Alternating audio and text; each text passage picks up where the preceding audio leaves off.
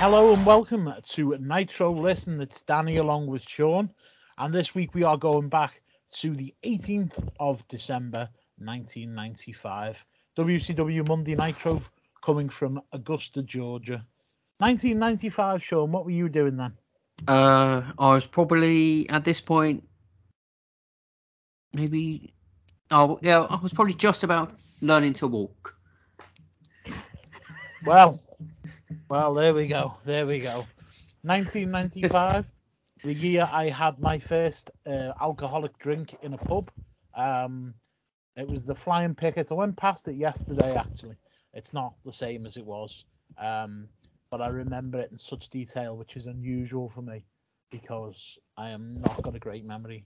Um, I had a pint of cider, yeah, pint of lager, and my two mates had a pint of cider. Um, and I was drinking, and as you know, Sean, I drink a, a certain pace. Um, Mhm. And um, I got told to slow down because I didn't look like a professional. Ah, the Oh. young minds of 14 year olds. Uh, Um, but like I said, 14, tw- tw- 20 minutes a drink is a drink, a drink in moderation, thank you. exactly yes. Yeah. Um, and speaking of uh, 14 year olds and teenagers and that sort of stuff, the PlayStation was the number one game, video game toy out there at the time. Um, we also had the likes of Pogs, Beanie Babies, Sky Dancer. I've got absolutely no clue what a Sky Dancer is. No, I haven't. And Baby All Gone. No. Sounds like a Northern Soul track from the 60s. So what? So as the PlayStation was one of the main ones that year, what was your first video game or games console? My first was actually a Sinclair ZX Spectrum, um, and it was it was black and white. Um, uh, I think for the most part, uh, you hooked it up to a TV and it was still black and white. Then I had a Commodore 64 where you got this really cool gun that you used to shoot at the screen with. Um, but I was always a um, I was always a Nintendo kid um, growing up. Yeah. Yeah. Um, after that, I think it was the Super Famicom, Super Nintendo. Um, so many good memories of Street Fighter 2 and Mario Kart battles. Very, Yeah. very good times.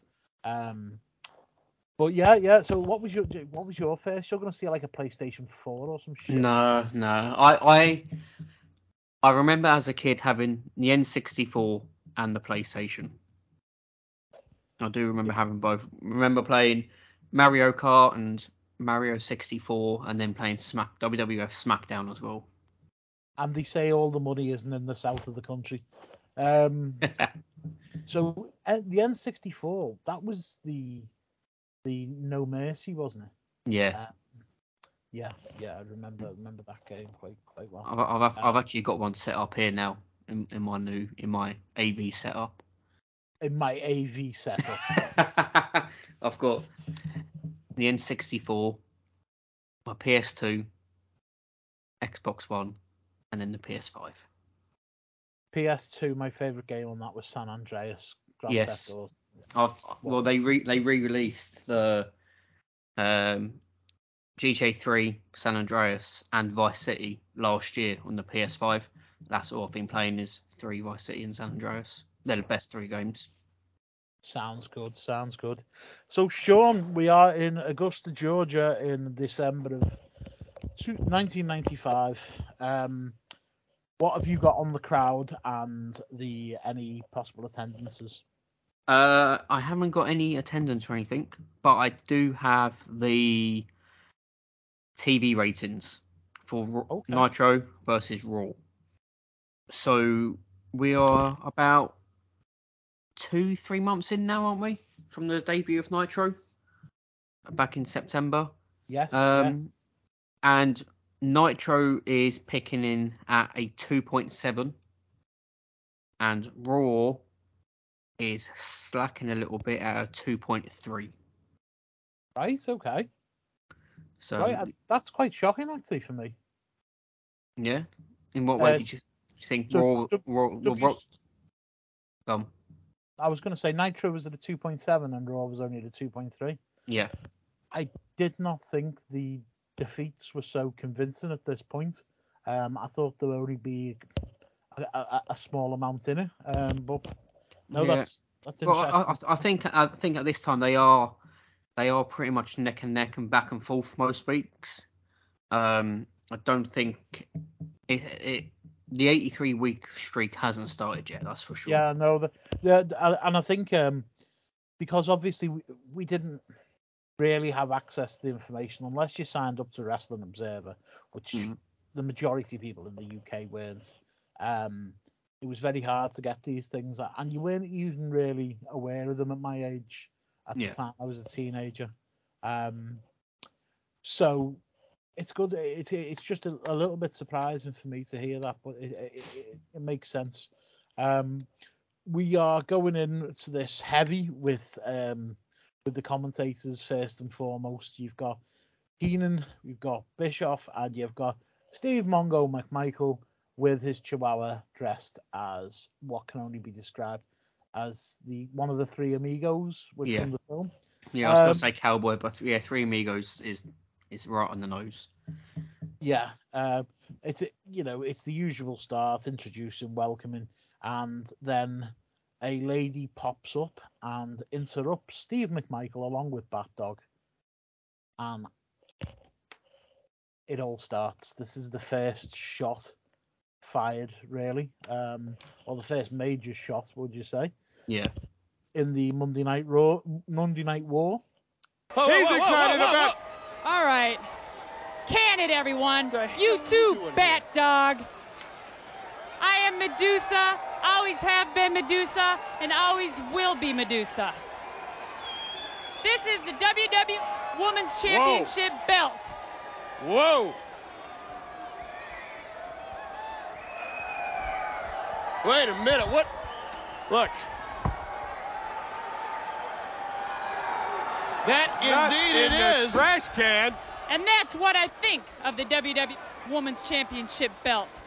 This is the WCW. I am now in the WCW. And they used to call me Alundra Blaze, but not anymore because this is where the big boys play, and now this is where the big girls play. Holy smokes. Medusa, the WWE Women's Championship in the belt right here on Nitro. The belt in the trash can on Nitro.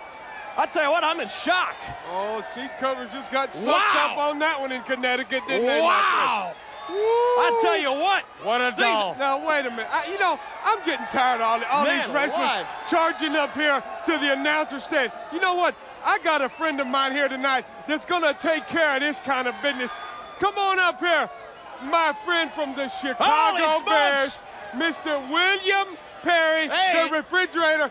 And brother, you make sure no wrestlers come up here and charge us and try to take over our business anymore. You How you got doing, that, buddy? Bobby Heenan? Hey, Great to French. have you on board. Ah! Ah! It's not that bad, is it? All right, we got the fridge here.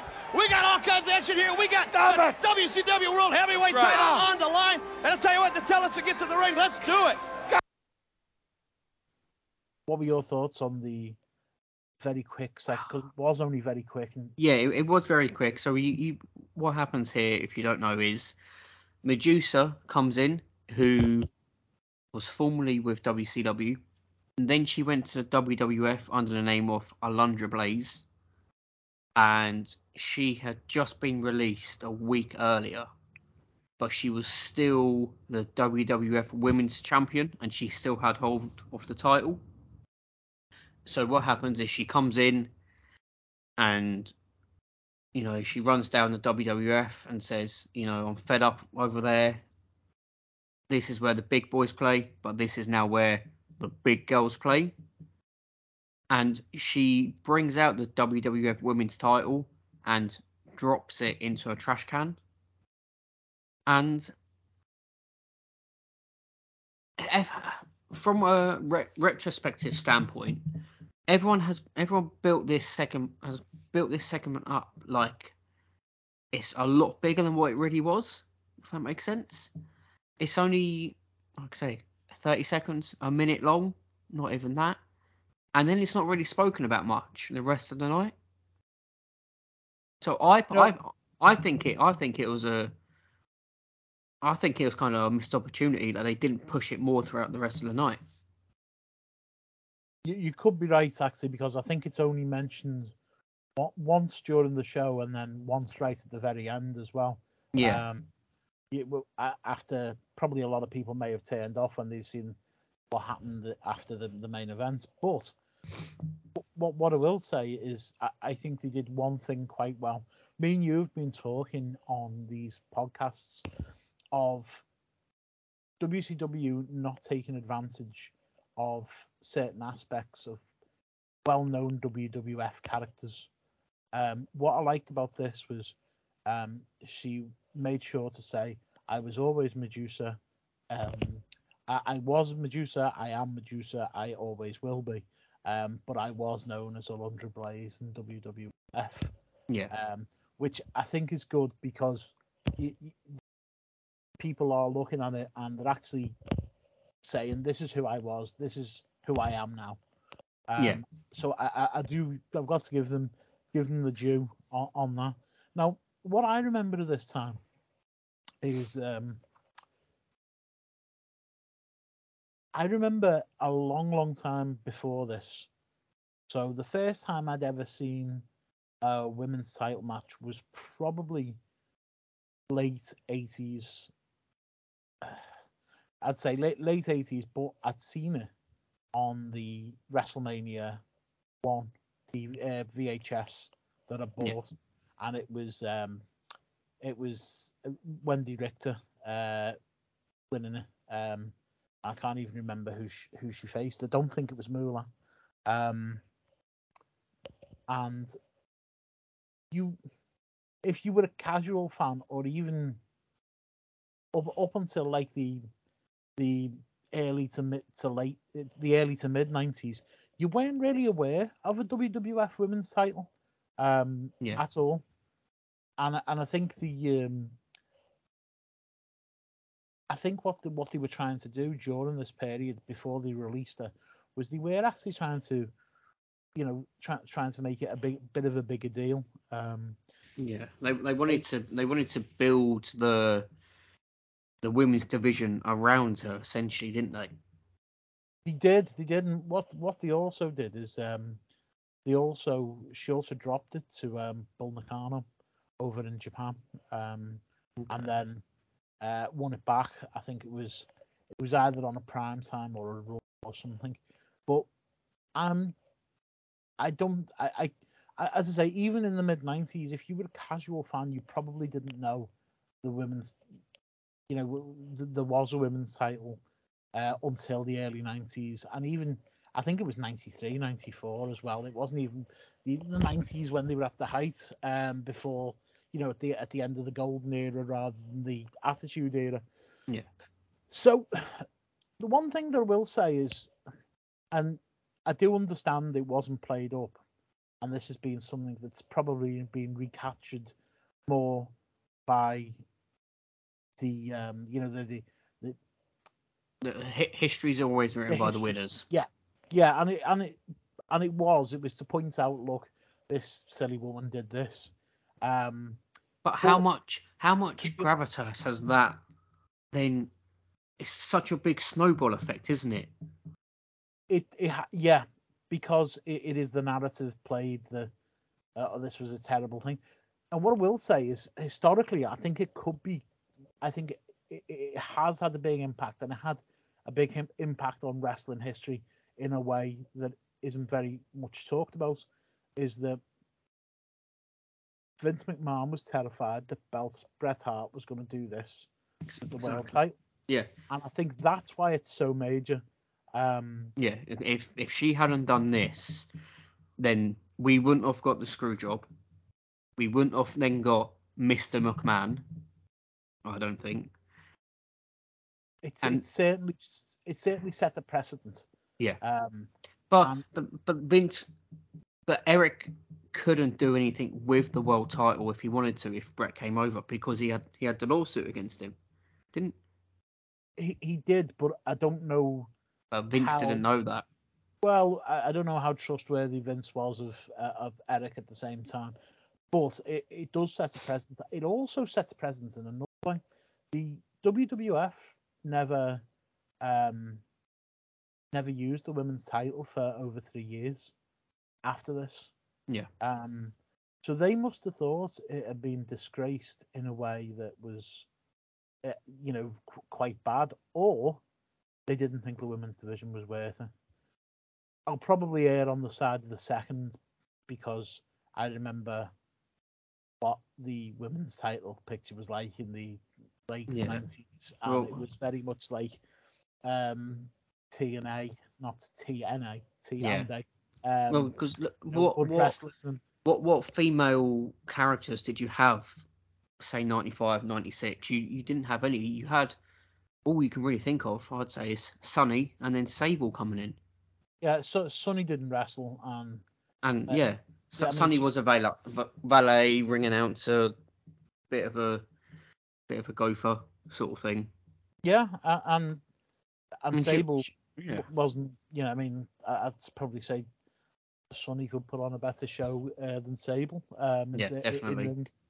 Um, but it, it was what it was, and it, I I think it was only it was only brought in. uh, Um, Jackie Moore won it. The uh, Jacqueline, Miss Jacqueline.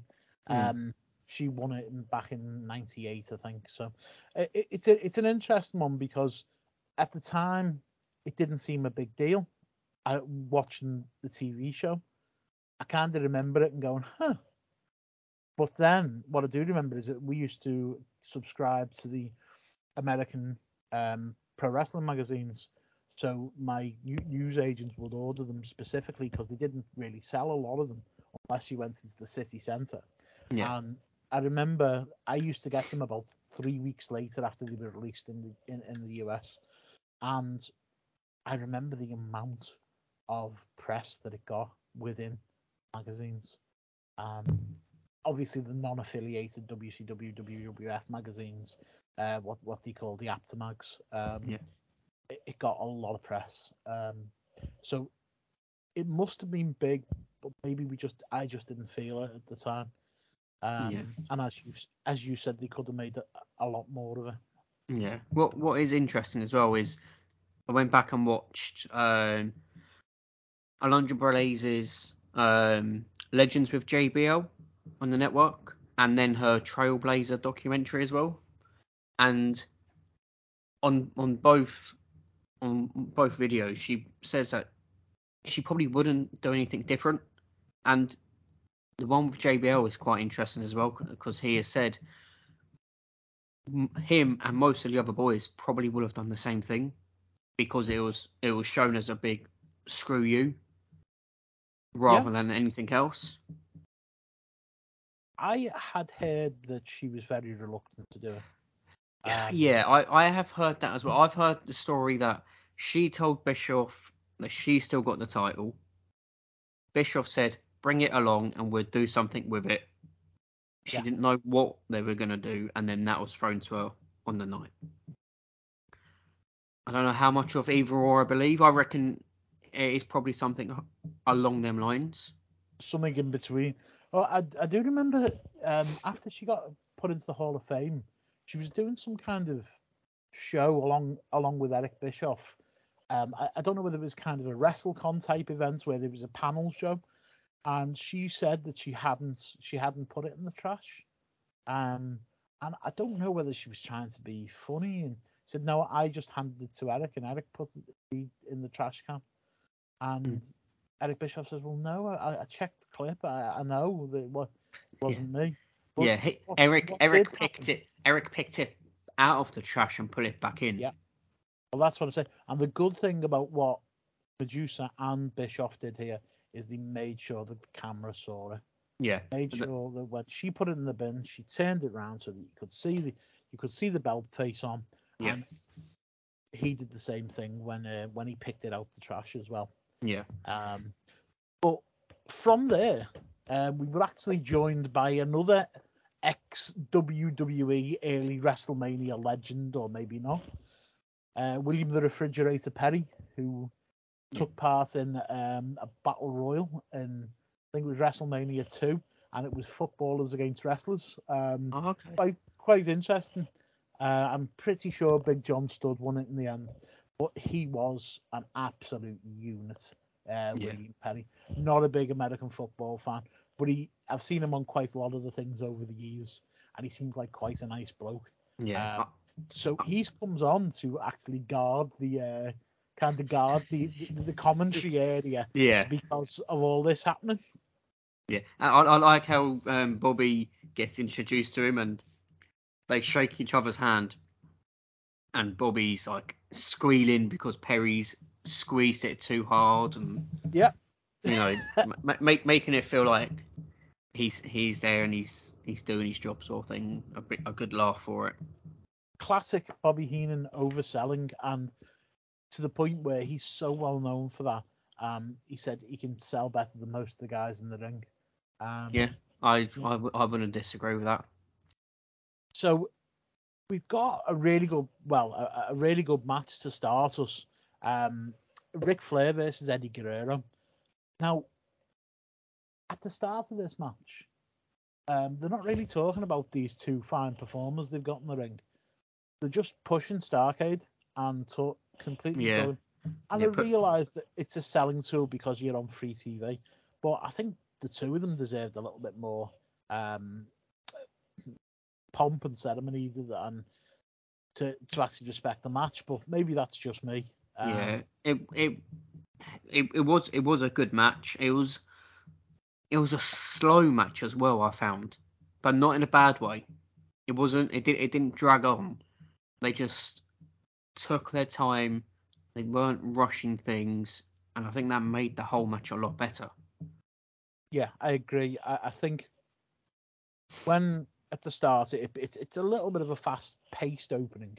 Um, Flair tries to do a strut after going on, and he Yeah. gets hit by a big big drop kick. Um, and what he does is classic Flair, and you do see this now, but you don't see it done in this way. So Flair knows he's been caught out, so he goes through the ropes, and he goes for a walk as if to regroup but he's literally feeling feeling his wrists. He's still warming up. It looks like you can see him thinking when he's walking around the ring. Right, what do I need to do? He gets Yeah. back in the ring. He gets into a safe position, and then he sort of takes control. Um, takes control a little bit more of the match in the early going. Um, then he hits um, a big knee drop, which I love the way he does it. He- Yeah, He, drops that knee from the cup, running out from the corner, and he, he stays in control. And you can see it on his face. You can see how arrogant he is. I know I'm in control. And Yeah. he, he can he can he walks around the ring like he owns it. And and the fans at, uh, in this match absolutely love him. they do. And did you notice at the start of this match there was the first four rows were sat down, and then behind them, a lot of people were standing. As the match progressed, they started sitting down. But certainly for the first three, four minutes of this match, they were all stood. They were that Yeah. excited to see him. And you can't you can't count Eddie out of this as well. He No. was the exciting young talent at the time. Yeah, and he and a few times within the match as well, he was mocking Flair as well. Yes. Like he was giving it like like a hair rub and a little bit of a strut, and yeah, it, it gave it gave Eddie a bit more character because at the moment where he's still so fresh, he's just being used as a wrestler rather than a character. Hmm. So yeah, it gave him a bit of see that, yeah. like a, a bit more of a personality. And what do you think about the ending of this match? I, I didn't I well with the figure four into into the I don't I don't feel like the figure four should result in that sort of win. So what's happened here is Flair's put the figure four on. He's holding onto the ropes to get a bit of leverage, and Eddie passes out. He gets his arm dropped, and the ref calls it.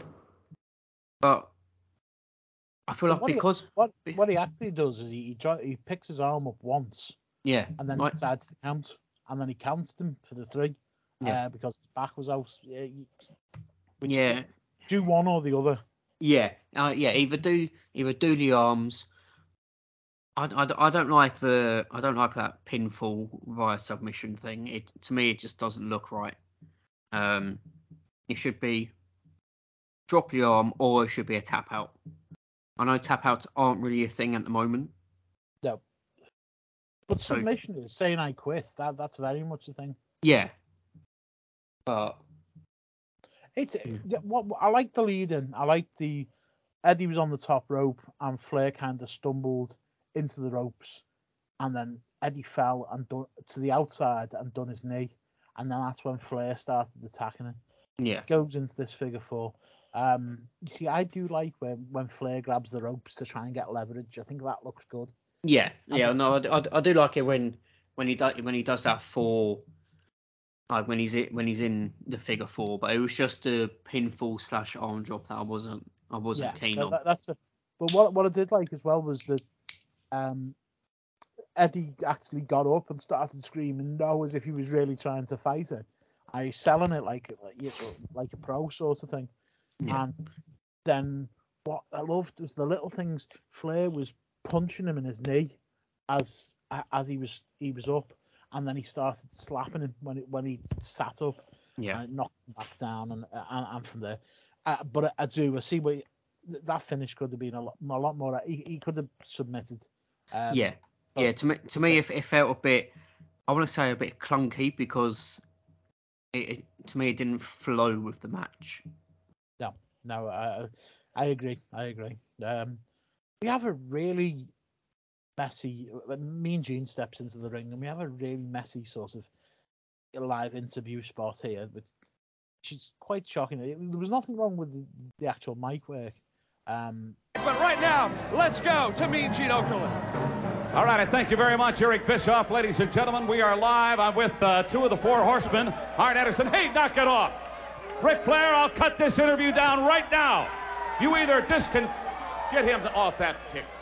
I guess what you're trying to say is we're on a roll. This week is Guerrero. Last Saturday night it was Johnny B. Bad, and last week it was Paul Orndorff. Well, let me preface this situation by saying, Paul Orndorff, I respect you as being a hell of a man and a hell of a wrestler. But understand one thing: the law of physics says this. For every action, there's an opposite and equal reaction. And you felt how the horsemen react to situations. So I guess what I'm trying to say is we got two ground rules as a horseback. You don't put personal achievement ahead of the success of the group. And number two, you jump on one of us, you jump on all of us. Ric Flair, I guess what happened is I'm showing the enforcer. Yeah, but what is it, man? Wait a minute. I've respected both you guys for a long time. You as the enforcer for the most elite group of wrestlers of all times, and you for probably being the greatest champion of all times. Wait a minute. there's our television You cameras, Ric. Just for got the... a loose cannon on your ship. When Brian Pillman, and I don't care about Paul Orndorff, that matters nothing to me. But when Brian Pillman knocks the Dungeon of Doom, he's knocking every member of my team. And I hold that dear. So, you being the enforcer, let me tell you something. You better keep Pillman on a short leash, or I'll come looking for him. What, what, what about what about that? Relax, hey man. You, me, Jimmy Hart, Double A. We're brothers in the bond. No problem, man. No, there's a problem. Let me hammer this nail. whoa, whoa, wait a minute. What You come find? looking for Pillman with the Dungeon of Doom, you just might find Flair and Anderson. Well, let me tell you, let me tell you something. It's real clear. If you don't keep him on a short leash, this is WCW, and there ain't no Allegiant anywhere. You heard what the enforcer said, brother. All right, gentlemen, I, I don't know how to sort all of this out. We take a look at what the What two- it is, is the horsemen are reunited, and it feels so good. Woo! Thank you, ladies and gentlemen. Is there a little uh, unrest amongst the troops? Well, hopefully we're going to find out. Eric, let's get back to you. Arn Anderson comes into the ring, and Flair and um, Mean Gene and Arn Anderson are all talking about, and they were talking about what happened previously in a previous episode. I think it was Nitro, but it might have been Saturday night. Yeah. Where Orndorff had, Paul Orndorff had attacked them, and then they attacked in, reali- in retaliation. Hit re- really, really dangerous looking spike pile driver as well. Yeah, on, on on the concrete off the set, wasn't it? Yeah, it it looked it looked really cool. Um, and then Kevin Sullivan comes to the ring with Jimmy Hart, um, and he, he's basically saying that that Brian Pillman's a loose cannon, and he's asked to keep on a short leash. But through throughout this interview, it didn't look like Flair knew where to stand, because they were kind of approaching them as friends, but not as friends at the same time, trying to say you keep this Pillman away from us. Um, Yeah. But there was talk of respect, but they just didn't know seem to know where to stand because of the way they were approached. Yeah, because. Sullivan Sullivan was mostly talking to Anderson as well, wasn't he? He wasn't Yeah. really talking to Flair. He was more talking. There's more talking to uh to Anderson because Flair. I think I think what they're doing there is they're trying to keep Flair's focus on his world title match coming up at Starcade. So I think that's Yes. why they're trying to just keep him involved and not get him too deep into that until after the pay per view into the new year. They all start also start talking, and they do it more later on. They start talking about the um, Wrestling World Cup. Yeah. Um, It's an idea that I've kind of seen um, before. I think the TNA did a, an, an X Cup, a World X Cup. Yeah, the, the the TNA version that they did, I've I've seen because they did it for a few years running, I think, Yeah, yeah. Um, um, starting off in the it- Asylum and then into the Impact Zone, and it, it worked quite well when they done it. and I, I think a few years before this, um, they did the Jim Crockett's Tag Team Cup, and it was different tag teams from around the world. Um, and again, I like the concept. Um, but they, they were talking this up, but it was legitimately more America versus Japan. Um, Yeah. But there we go. We go back to the commentary scene, and they're going over the Flair match, and they're talking about what happened with Medusa and William Perry. Um, again, they're pushing the triangle match against Stark at Starcade with Flair, Sting, and, and Luger. And again, we we talked about this last week about the people knowing that Luger and Sting are friends. Yeah. Luger is acting more heelish. She's with Jimmy Hart. Um, Sting and Flair have got a natural rivalry, and it, it- it's actually building up quite a good little story in this what they call a triangle match at the time. Yeah, yeah, and then we get another. We we we. We said this before. What have the fans done to get so much screen time for Craig Pittman? God only knows that they, they've done they've done something wrong. Um, wait a minute. Wait a minute. Pitbull Pittman. No. Now what? I'm sorry. Well, good day, gentlemen. I'm sorry to interrupt, but I want to talk to you. Oh, oh, oh. Wait a minute. Let me hold this for you. If you've got something to say, let's make sure everybody can hear it. I've been doing a lot of sneaking and peeking, and come to find out, you were one of the best managers of all time. I would like to ask you to manage the pit bull to the world title. And what do you have to say? How about it, Bobby? You want me to manage you? That's affirmative. Well, sir, I, I, I don't manage anymore. I'm a broadcast journalist. But I will put you onto somebody that can handle your situation. Maybe a Mr. Jimmy Hart, maybe somebody with intelligence that can handle your finances and handle everything. I'd be more than glad to help you, but at this particular time in my life, I'm I'm, I'm busy doing this. But it would be an honor to manage you, but I'll do the best I can to help you. I, you know. If I don't get help soon, I'm not going to take any prisoners. Don't don't look at me when you say that. Got nothing to do with this. The Pitbull looking for a manager. Pittman yeah. comes out. We're, we're still at the commentators table. When Pittman comes out and he goes, Bobby, I want to talk to you. I know I've done my research. You've used to be a fantastic manager. I want you to manage me.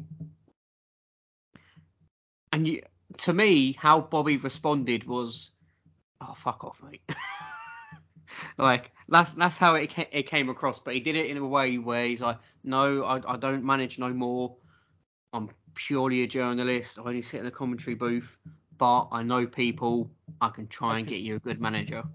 I can refer you to very intelligent people. Yeah. No, Yeah. um, uh, I mean, the sad thing is, this this guy actually looks like an absolute killer. Um, wrestling wise and talking wise, obviously not up to the par, but Yeah, You know, maybe then- maybe let him be the muscle of someone's entourage, and it'd be Hmm. all right. well, Pittman says at the end, if he doesn't get any help soon, he won't take any prisoners. So I'd take that as quite a relaxing thing. No, it'll be all right. I won't take prisoners. um, rather than what I'm sure he thinks he meant. The next match was was quite a short one. I expected a little bit more. We had we had Lex Luger with Jimmy Hart uh, versus the soon-to-be buff Marcus Alexander Bagwell of the American Males, still in his Am- American Males stripper kicks. yeah. Um, and uh, Do you know what I was? Do you know what I was thinking before? When was? Do you know the last time we saw the tag team titles? it was the was it the first pay per view? You have to have to get yeah, back back yeah, and it back was on the note. Fall Brawl was the first pay per view, and that was a, we saw the, the title change there. The very next Nitro, the American males win the tag team titles, and we haven't seen the title since. Oh. And we've we've not heard. There's not, there's been no mention of them on any of the commentary uh, for the pay per views. So I don't know who's got them at the moment. Interesting. Interesting. They did.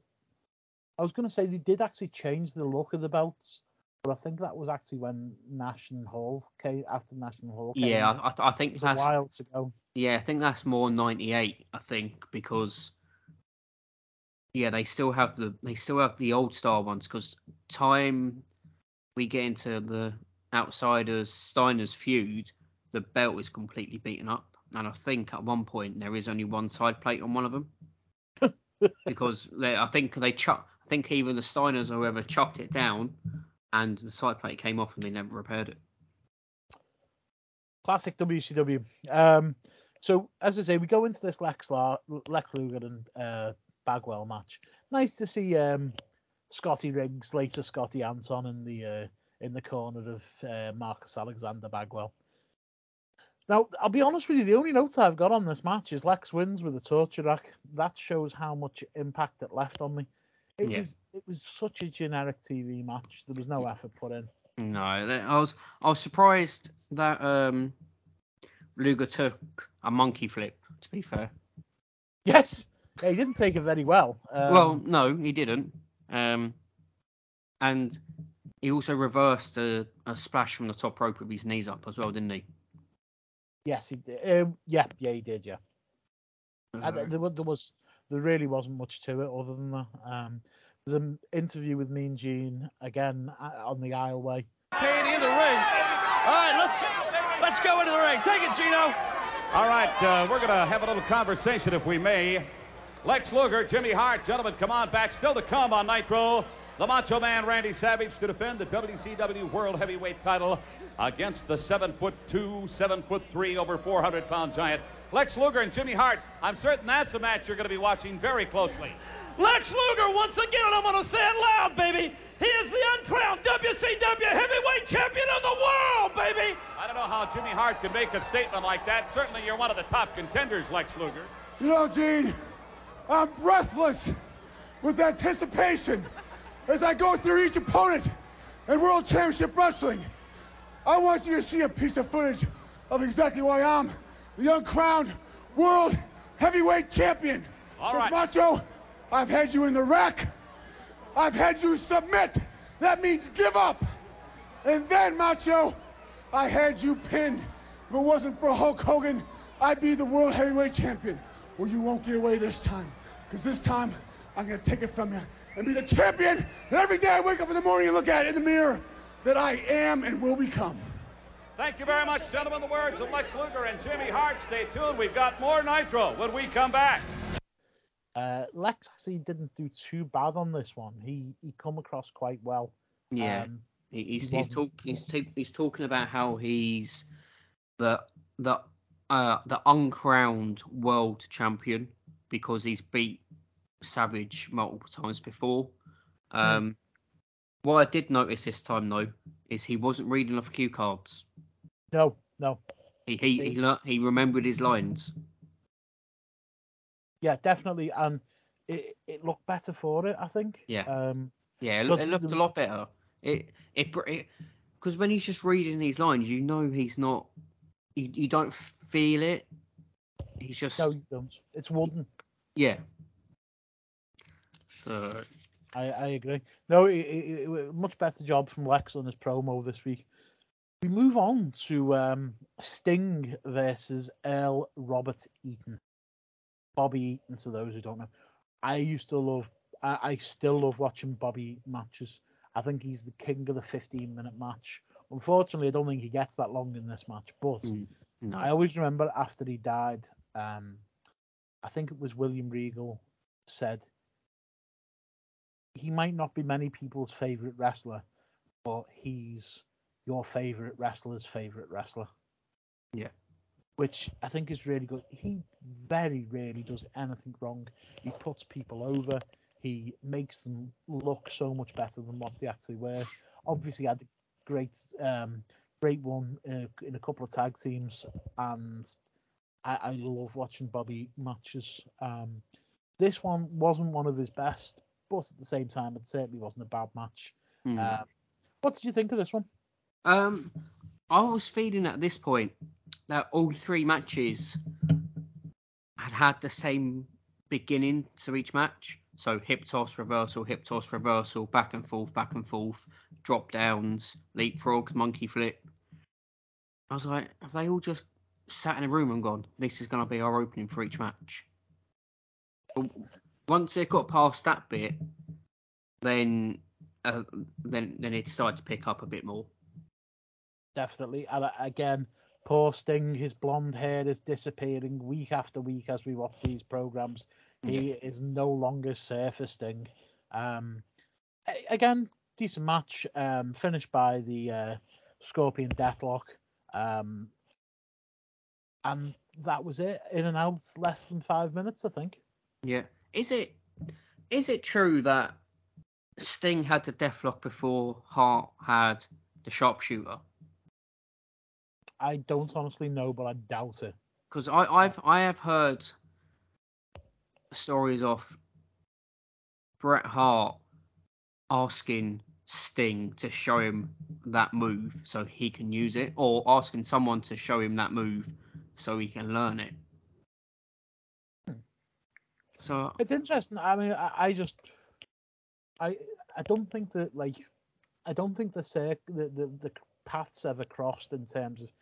I think um, Sting was in uh, Tennessee and then UWF, and I think Bret was on national TV a lot soon. I think it was about 85, 86. yeah. So it would surprise me if it But was. What what was I what, don't know is the what, answer. what was Bret's finisher when he was in the Hart Foundation? Well, it was the um, The, was it the Hart Attack? Yeah, yeah. Um, so I don't know. I, the, the honest answer is I don't know, but it's an interesting one. Yeah, because I, I I have I've got Hart, Bret Hart's book. I haven't read it, but I don't know if it's in there or not. If he if he mentions it or anything. Um, just yeah, just thought I'd throw that out there. It, I Um, mean, it's it's it is a cool looking move as well, especially at the time. Yeah.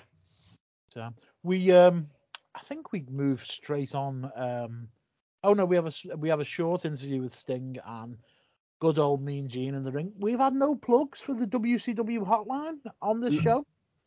We haven't. No. What's going on? Is- It must it must be a quiet week in the WWF. it must be. It must be. Um, so yeah, again, Sting uh, hyping up his match with um, with Lex and Flair at Starcade. All right, let's go to Mean Gene Okerlund.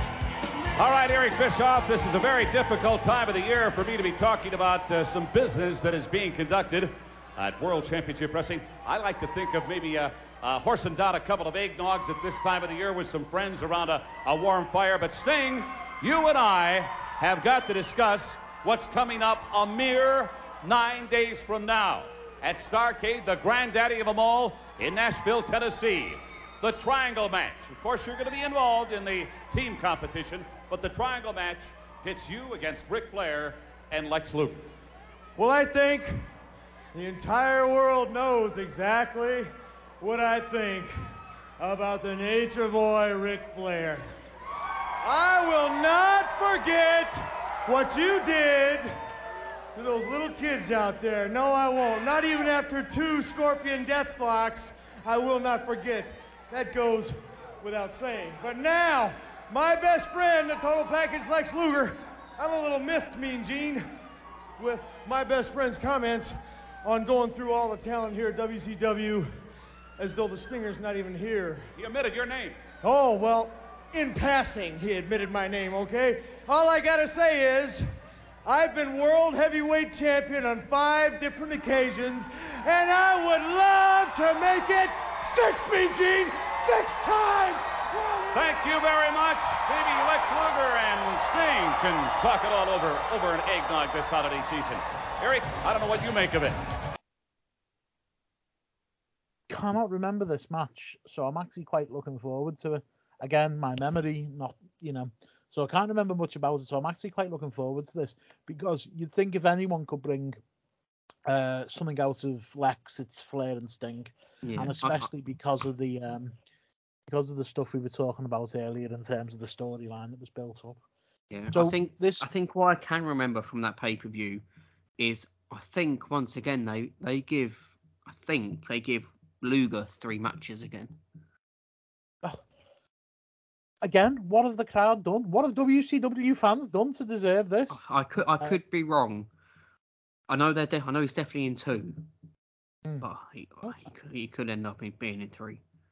Um, Well, the we move on to this at the uh, the WCW World Heavyweight Championship, the main event.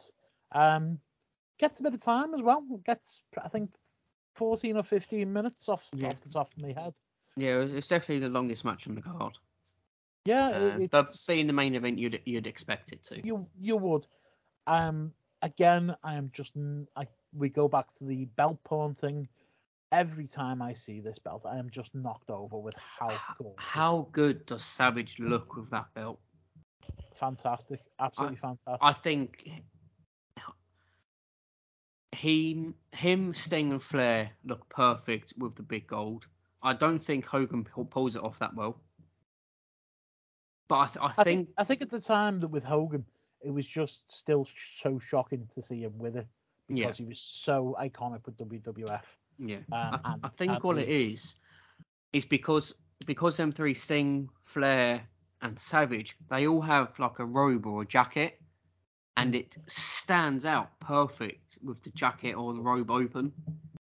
It does, and and again, it was just it was a little different because it, it, it had like a um a browny red sort of leather strap at the time, didn't it? Yeah, And it it got darker over the years just because it, was legitimately the same belt. It probably wasn't re-leathered for a long time. Well, you, Um, you you could tell it was, it was the same belt because the tip is is always bent, and that's Yeah. it's like that until the end of WCW. Do you know what? I can't remember. I used to know why that happened, but I can't. I, th- I think it may have been something to do with Dusty Rhodes. I might be wrong, but that Yeah, happened. I I, early ha- on I have. I have always wondered where that dent came from. I thought it was more the Nitro era, but then going back and seeing it dent is here, Hmm. I, what what's happened to it? I don't. I did know the story. I'll, I'll have to search into my memory banks and come come back to you with that one. Um, so Macho Man versus the Giant, um, with who's got Kevin Sullivan and Jim, Jimmy Hart with him. I'll let you go through the um through the main of this match. Yeah, Well, so what's what sticks out to me is that I enjoyed this match, but there was a couple of big fuck ups. You know, I, I, Mhm. the, there I, was I didn't notice I didn't notice any. Well, the, there was the. Um, I'll I'll let you go through it, and when, when we come to it, I'll I'll I'll go go through it. But I I- actually enjoyed this match, despite me knowing technically it probably wasn't a great match, and technically Yeah. I really probably shouldn't have enjoyed it, but I did. Yeah, you, you, you can definitely tell that the veterans are, are walking the giant through his one what his one on one matches, um, which I don't think is a bad thing because Oh, th- this one isn't as obvious as the Hogan one at, at Halloween Havoc. Um, so it starts off with Savage being quick and he's ducking and diving the Giant's attacks, and then to try and get in control, he just jumps on his back and gives him a sleeper hold, um, which I thought was was quite good. Um, It made you think, didn't it? yeah, yeah, it, it, and then we get for some reason Jimmy Hart just stands up on the apron. Um, as you guessed it, the giant ends up knocking into Jimmy Hart onto the floor. But then straight away afterwards, the giant is in control. It didn't. Well, Savage goes for the slam, doesn't he? Um, as soon as as soon as Jimmy Hart falls off the ring, um, Savage goes up to slam him and just fails badly. I, I thought I, I thought I had missed something for it to, you know, just to cross over. Um. Yeah, then we get we get the giant terrible bear hug again. I could never see the fascination with the bear hug myself. I don't know anyone that ever made it look good, but No, at least we didn't have the Yeti uh, penetrating from behind. no, that is true. I'm I'm I'm honestly hoping we never see the Yeti again. Uh, yeah, and then we get some eye pokes from Savage. Um, we get a big bra- backbreaker from the Giant. I, th- I think that anytime the Giant picks someone up, it looks it looks really good because it enhances at how big the Giant is. Uh, yeah, and I think I think Bobby Heenan said um, it, it, when he picks somebody up, it, it looks like he's picking a child up. Mhm. Um, and Savage is a big bloke, you know. Um, Yeah. So it, it, did. It looked like I thought he was originally first going to do the side slam, um, which Kevin Nash used to do, which I thought looked great. Yeah. But I do love a good backbreaker as well. Yeah. Um, and then the Giant goes for a big splash off the top rope. The most impressive thing about that was the Giants literally put one foot on the middle rope and then put his other foot on the top rope. Yeah. He was up quick. Um, He, he had a little slip, but he recovered straight away. He, he didn't he didn't make a didn't make a thing of it. no, no. Um, his uh, Savage got out the way quickly and then was straight up for his own uh, elbow. One one thing I've got to say about Savage, you know, and there's a lot of a lot of noise went round about some some of his antics backstage, not not with Elizabeth specifically, but about his character and the, the creative control he had over his character, both in WWF and WCW, and even earlier actually when he was in Memphis. And what I'll say is that he is very kind with his finishing move. Um, he hits an absolute fantastic elbow. Nobody throws an elbow like like Macho Man. Yeah. Um, and it reminds me of I think it was WrestleMania seven. Um, he hit the Ultimate Warrior with I think it was eight elbows off the top rope and let Warrior kick out. Got of all eight of them. Yeah, he, he, he hit eight and then pinned him, and then uh, yeah, after it. So, but it was a it was a really close two count, wasn't it? Um, Yeah. From this, now this is one of the, the things that I found. So they're, they're on the outside, and um, Giant removes the uh, the mats, and I can see why this it would have looked good if what he was trying to do was he was trying to suplex him on the concrete after removing the mats. Yeah. And then what you see is you see the referee leaning on the top rope to bring it down. And then you see Macho sort of get suplexed halfway up, wrap his legs around the top rope, and then Yeah. get into the ring. Yeah, he, he he tried to like reverse it, didn't he? Yeah, he, he, he- so basically the Giants fell back and uh, flat on the concrete, whereas he sort of got his leg. It, it's it's strange to imagine because I've never seen anything like it before, but he, he got himself back into the ring. I don't know whether the problem here lies with the cameraman or trying to do this without with the assistance of a referee, because when the referee gets up on the top rope to pull it down, Yeah. literally sits on it, then you're like, well, why did you do that before? What before you knew what was happening? Yeah. Kind of yeah, uh, well, took he, a bit of he, he, I'm sure, I'm sure Savage would have been able to do that with the second rope without having to, like, without the ref having to get onto the top. Possibly, I don't. I honestly don't know, but it, it- you could see it if it if the cameraman could have worked the way out without the referee sitting on the rope, Yeah. that would have actually looked quite cool. Um, so then what you get is um, a big choke slam in the ring, um, and then oh, really, really, you know, talking about storyline developments and stuff. Giants drops the Hogan leg drop and actually does it quite well.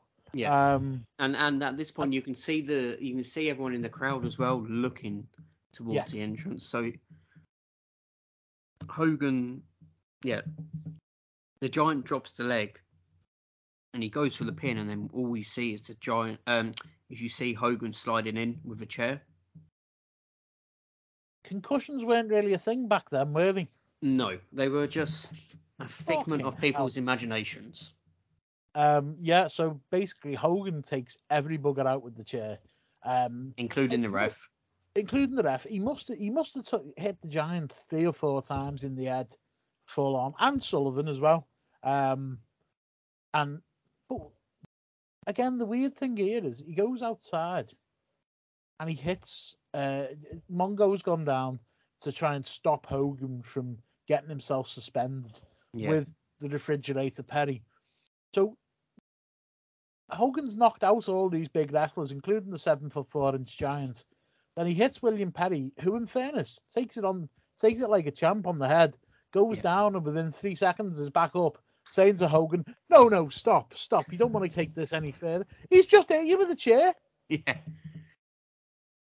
But there we go, there we go. Um, we come back and and again another weird interview spot. Um, but Yeah. after the match, So obviously he's uh, Savage is disqualified, keeps his belt. All right, we are going to try to make some sense of all of the carnage. I was back in the locker room area. This giant, uh, really, you nailed him. You nailed part of the security people. Hulk Hogan, you may have bit off a little bit more than you can chew because I personally think you risked the chance right here of being suspended. Well, you know, there's a lot of people on probation, brother. Ric Flair gets a title match. The Giant gets a title match. What about Hulk Hogan? Like the Macho Man says, what it is is what it is. Here comes the Giant trying to make his way. Oh, the Pitbull, Kevin Hogan back. And Hogan, Hogan is absolutely losing his mind. He's suspended. He's, out of it. He's out of it. I tried to get William and myself to get up there and stop this carnage, but he might. I, I don't want to see this man get suspended for life. This is a metal chair. The Giant is bleeding. Ooh, yeah. This is carnage. Hogan. Well, Hogan's lost it. No, He's-. I tell you what. He's I needed himself. his help tonight, but he sure as hell didn't need mine. And I got one thing to say, brother. Macho Man, get over here, brother.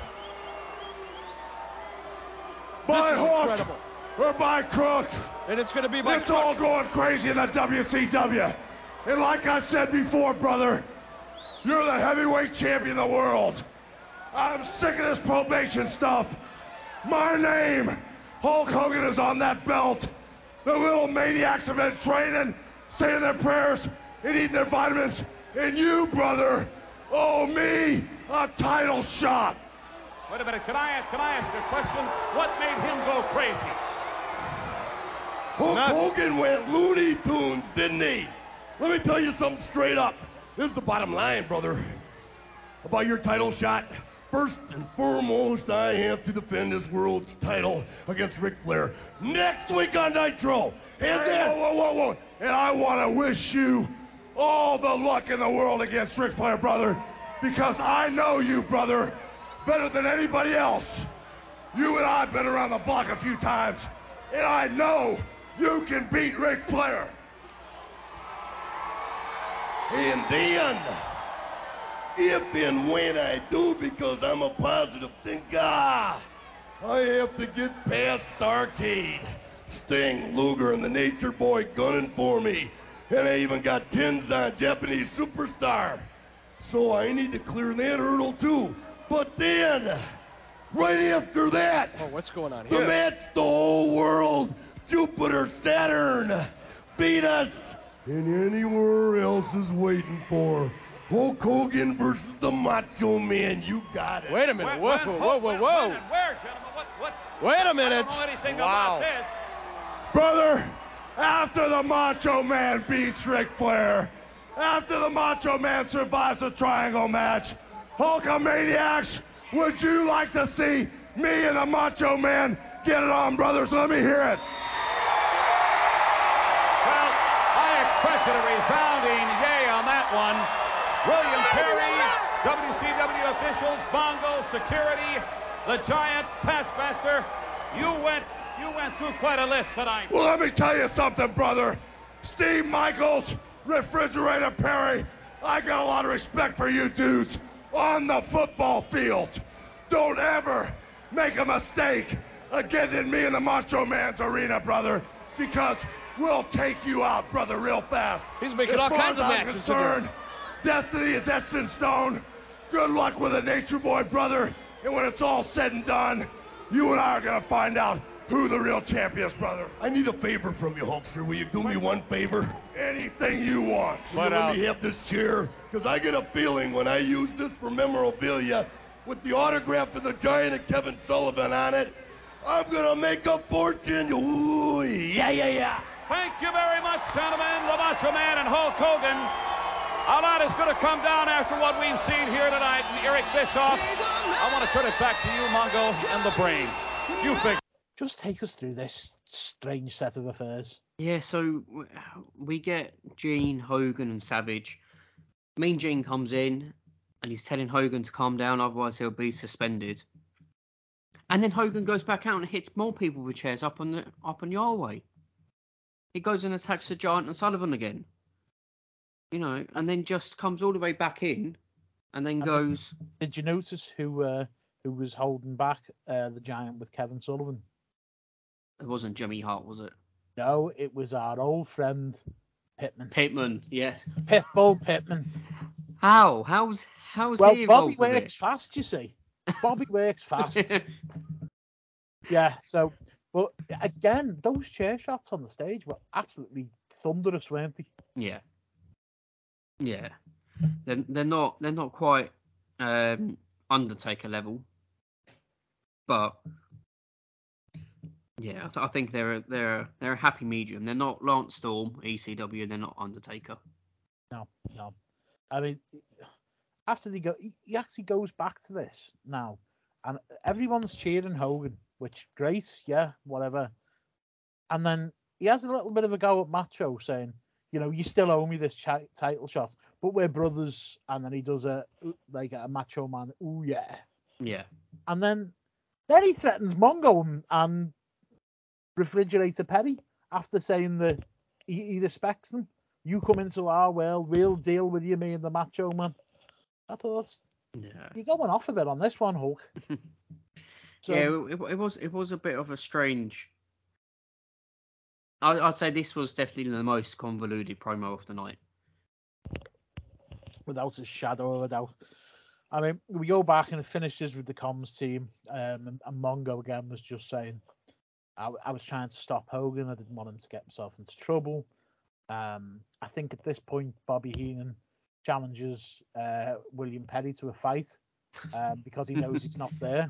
Um, and yeah, and it goes off uh, like that. As I say, I may have had some criticisms about this episode, but overall, I enjoyed it. Yeah, there was there was definitely some good matches. The Flair Eddie Guerrero match was good. Um, yeah, I don't. There wasn't a bad match really. The, the, the Luger Bagwell one was a bit of a sleeper, but three out of four. But it was short though as well. It, it wasn't.